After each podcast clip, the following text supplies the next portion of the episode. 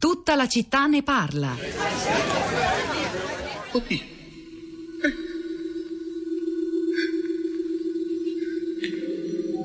Caterina.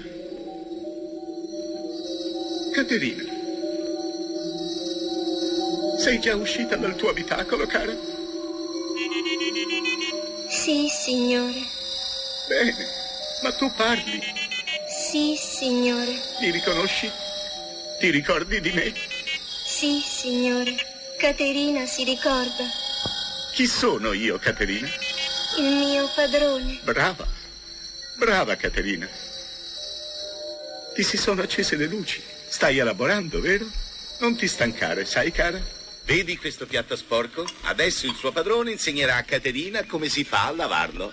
Insegnerà a lavarlo. Prendi lo spazzolino con la mano, cara. Ecco. Prendi il piatto sporco, mettilo sotto l'acqua e strofina forte con lo spazzolino. Caterina strofina forte con lo spazzolino. Ancora, Caterina.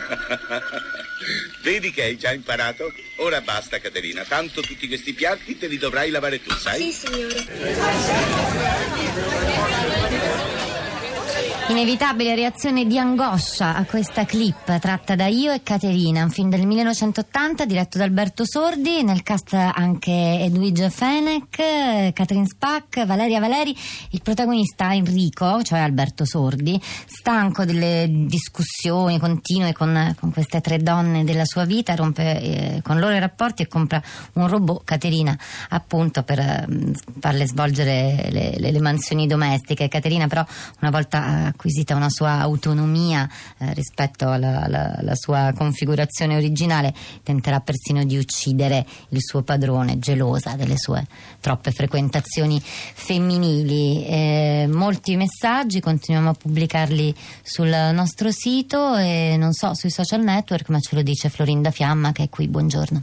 Buongiorno Rosa, buongiorno alle ascoltatrici e agli ascoltatori. Tanti interventi, tante segnalazioni eh, sui social network. Iniziamo ehm, dicendovi che a Pisa a settembre arriva il primo Festival internazionale della robotica, un'occasione proprio per parlare di robot e ricerca. E poi tanti consigli di lettura. Eh, quello di Emanuela, sto leggendo il libro di Martin Ford, Il futuro senza lavoro, eh, accelerazione tecnologica, la rivoluzione economica in arrivo. E poi Carlo, suggerirei la lettura di Samuel Butler, Erewhon, eh, un romanzo fantastico e satirico mh, del, di fine Ottocento sul futuro di una, civi- eh, di una civiltà tecnologica che per noi è il presente ormai. E poi dal nostro blog sulla città di radio 3.blog.rai.it i robot non ci sostituiranno perché i nostri stipendi saranno sempre più bassi. Questo è un articolo di Lidia Baratta pubblicato sull'inchiesta che abbiamo riproposto sul nostro blog. E poi c'è Gianluca che ci scrive se si pensa di sostituire la forza lavoro attuale e trasformarla in programmatori ci si sbaglia di grosso, a prescindere che la programmazione diventa sempre più complessa e difficilmente gestibile da un programmatore umano, già ora esistono programmi che risolvono problemi generici grazie a complessi flussi di dati. L'antispam funziona proprio così, non lo programma nessuno, impara da solo. Presto tutti i programmi saranno in grado di programmare altri programmi di complessità così elevata da essere incomprensibili agli uomini. Invece di tutt'altro avviso è un articolo che abbiamo sempre riproposto sul nostro, nostro blog pubblicato su in, uh, Internazionale, un articolo di Tony Andrews, eh, dal titolo I robot non potranno fare tutti i lavori al posto nostro e fa un esempio, i bancomat non hanno provocato la disoccupazione dei cassieri, anzi tra il 1980 e il 2010 i posti di lavoro per i cassieri di banca sono aumentati. E infine vi leggo quello che c'è scritto Franco, alla fine dell'Ottocento quando nacquero le prime automobili, i costruttori di carri, gli allevatori, i cavalli, i gestori delle stalle erano molto preoccupati di questo sviluppo tecnologico che avrebbe cancellato il loro lavoro. Non si fermò il progresso allora, non si fermerà ora. Il progresso non è un bene o un male, è e basta. Tra gli sms che arrivano ci sono consigli e apprezzamenti per la, musica, per esempio di Alberto Camerini, la stanca musica italiana ha bisogno di artisti come lui, ehm, spunti di lettura, mm, eh, Carla ricorda un libro importante di Riccardo Staglianò, Al posto tuo, così web e robot ci stanno rubando il lavoro, un libro che abbiamo ampiamente saccheggiato in passato proprio riguardo a questi temi. E poi c'è Luigi che dice perché non parlare parlate di controllo, è questo il motivo della non fiducia ed è un altro spunto prezioso. Eh, ci sono collegati con noi mh, alcuni ascoltatori, il primo è Pino, buongiorno. Buongiorno, Pino, lei da dove chiama? da Torino. E cosa voleva dirci? Eh, avevo mandato un sms in cui sostanzialmente mi riferivo al fatto che eh, le- i nuovi eh, lavori creativi eh, di persone molto eh, diciamo istruite che potranno eh, sostituire quelli attuali che si perderanno grazie alla rivoluzione robotica e industriale saranno inevitabilmente pochi eh, rispetto alla massa di- di- di- delle persone che lavorano adesso nell'industria dei servizi. Poi volevo aggiungere, eh, nella seconda parte dell'SMS avevo scritto che non immaginiamo ancora quale può essere la potenza della nuova rivoluzione eh, diciamo, delle, delle macchine, perché eh, sì, si è parlato di robot e si è parlato di macchine che comunque saranno guidate dall'uomo, ma io mh, diciamo, non ho difficoltà a immaginare delle macchine che nel frattempo mh, è stato citato pochi secondi fa eh, dalla sua collega che possono autoapprendere, che possono imparare a programmare e a costruire nuove macchine. A quel punto diciamo, il nostro rapporto con questa tecnologia sarà completamente diverso. Inoltre l'ultima cosa che volevo aggiungere è che eh, si riflette, molti messaggi eh, anche letti da- dagli ascoltatori lo hanno evidenziato, sul fatto che in passato qualsiasi innovazione tecnologica ha creato nuove opportunità di lavoro perché le nuove macchine dovevano essere costruite, ma questa rivoluzione industriale è completamente diversa, è su basi completamente diverse. Il professore ha citato prima, si tratta di flussi di dati e di analisi di questi dati e la gran parte dei lavori attualmente sono nel campo dei servizi che possono benissimo essere sostituiti da degli algoritmi pensanti, fra Eh. virgolette. Adesso vediamo perché forse tra gli ascoltatori collegati c'è anche qualcuno che racconta una storia di questo tipo. Mm, Antonio, buongiorno. Sì, buongiorno. Antonio, Ecco, lei da dove chiama? Bologna. E cosa voleva dire?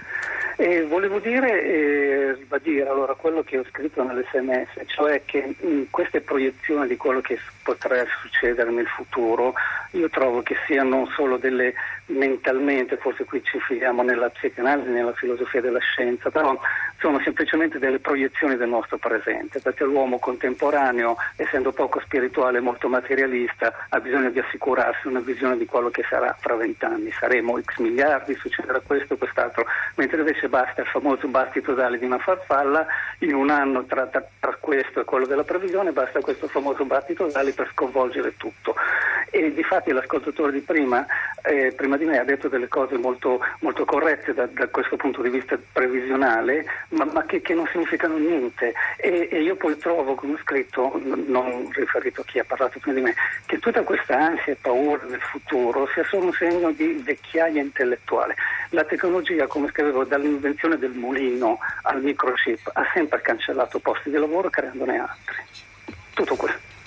Grazie Antonio per il suo contributo. Volevo sentire anche Alba, forse mm, lei ha qualcosa da aggiungere perché io ho già letto il suo sms mentre, mentre la chiamavano. Alba, da dove chiama lei? Chiamo da Pistoia. E lei voleva raccontare qualcosa a proposito del suo lavoro, giusto? Sì, a proposito del mio lavoro, io lavoro in un'azienda dove sono circondata da qualcosa come 60 ingegneri, eh, ottima professionalità da parte di tutti, naturalmente eh, attualmente specialmente i quarantenni hanno una ottima preparazione eh, linguistica. E questo, mm, diciamo, io all'interno dell'azienda svolgo proprio la funzione di traduttrice, traduttrice di testi tecnici principalmente, poi possono capitare anche ovviamente contratti, testi giuridici, eccetera, e lì è un'altra, un'altra faccenda. La mia più grossa difficoltà in realtà è proprio con i tecnici, perché mh, eh, diciamo, la mia figura di traduttrice viene a volte proprio soppiantata dal famoso Google Traduttore o similari. Quindi eh, va a finire che il, eh, il tecnico, l'ingegnere, prima guarda su eh, Google Traduttore che cosa può venire fuori di quello che lui ha partorito in italiano, mettiamo. Dopodiché magari a volte succede anche che chiede a me, ma è vero quello che c'è scritto, si confermi la traduzione del Google Traduttore? E ovviamente a volte mi risento un po'. Il famoso oltre il danno la beffa, Alba. infatti, infatti, ora eh, io ho visto il mio lavoro evolversi negli anni in questo modo, in particolare per i testi tecnici. Ora, i testi giuridici un po' meno, ovviamente, oppure contratti, eccetera, no, sono un po' meno soggetti, ma i termini tecnici, che sono un po' anche ripetitivi, io ci metto un po' sempre a far capire ai miei colleghi che eh, nel nostro settore, che è il settore ferroviario, non tutti i termini combaciano, anzi vengono fuori dei grossissimi spondoni se ci affidiamo effettivamente a Google Traduttore. Alcuni eh, colleghi capiscono il messaggio e collaboriamo perfettamente, anzi ormai anch'io uso un, un sistema di traduzione, non faccio più la traduzione quella che facevo un tempo riga per riga, manuale. Anch'io ho un cosiddetto database, una, eh, un CAT, un sistema di traduzione assistita, che poi è diventato da quello che io gli ho messo È interessante, interessante questa ultima parte anche del suo racconto, Alba. Florinda. Eh, Rosa, chiuderei con due spunti opposti, stridenti, lavori antichi che spariscono e tecnologia sperimentalissima. Allora, eh, a proposito di eh, lavori spariti, Massimo ci scrive su Facebook, nessuno sente la mancanza di fiaccherai e lampionai. Allora, sono andata a cercare, i fiaccherai eh, sono i vetturini del fiacchere, la, ventura pub- la vettura pubblica cavalli, e lampionai, più facile da, da capire, gli addetti a accendere e spegnere i lampioni a gas a olio, questi lavori spariti. E invece c'è la RobCup 2017, una gara di robotica che prevede dei robot che eh, nel- entro il 2050 dovrebbero vincere su una squadra di campioni del mondo di calcio. Altri sms, i robot non comprano, non pagano le tasse e poi il mulino a vento non ti controlla, ma il microchip magari eh, sì. eh. Noi chiudiamo qui, lasciamo la linea a Luigi, Tremon- a Luigi Spinola con Radio Tremondo che ci porta in Venezuela. E poi vi salutiamo, Rosa Polacco e Florinda Fiamma a questi microfoni, di là dal vetro Piero Pugliese in regia, Domenico Narduccio alla parte tecnica, Cristiana Castellotti, Cristina Faloci. Vi danno appuntamento domani mattina alle 10 ancora con tutta la città ne parla.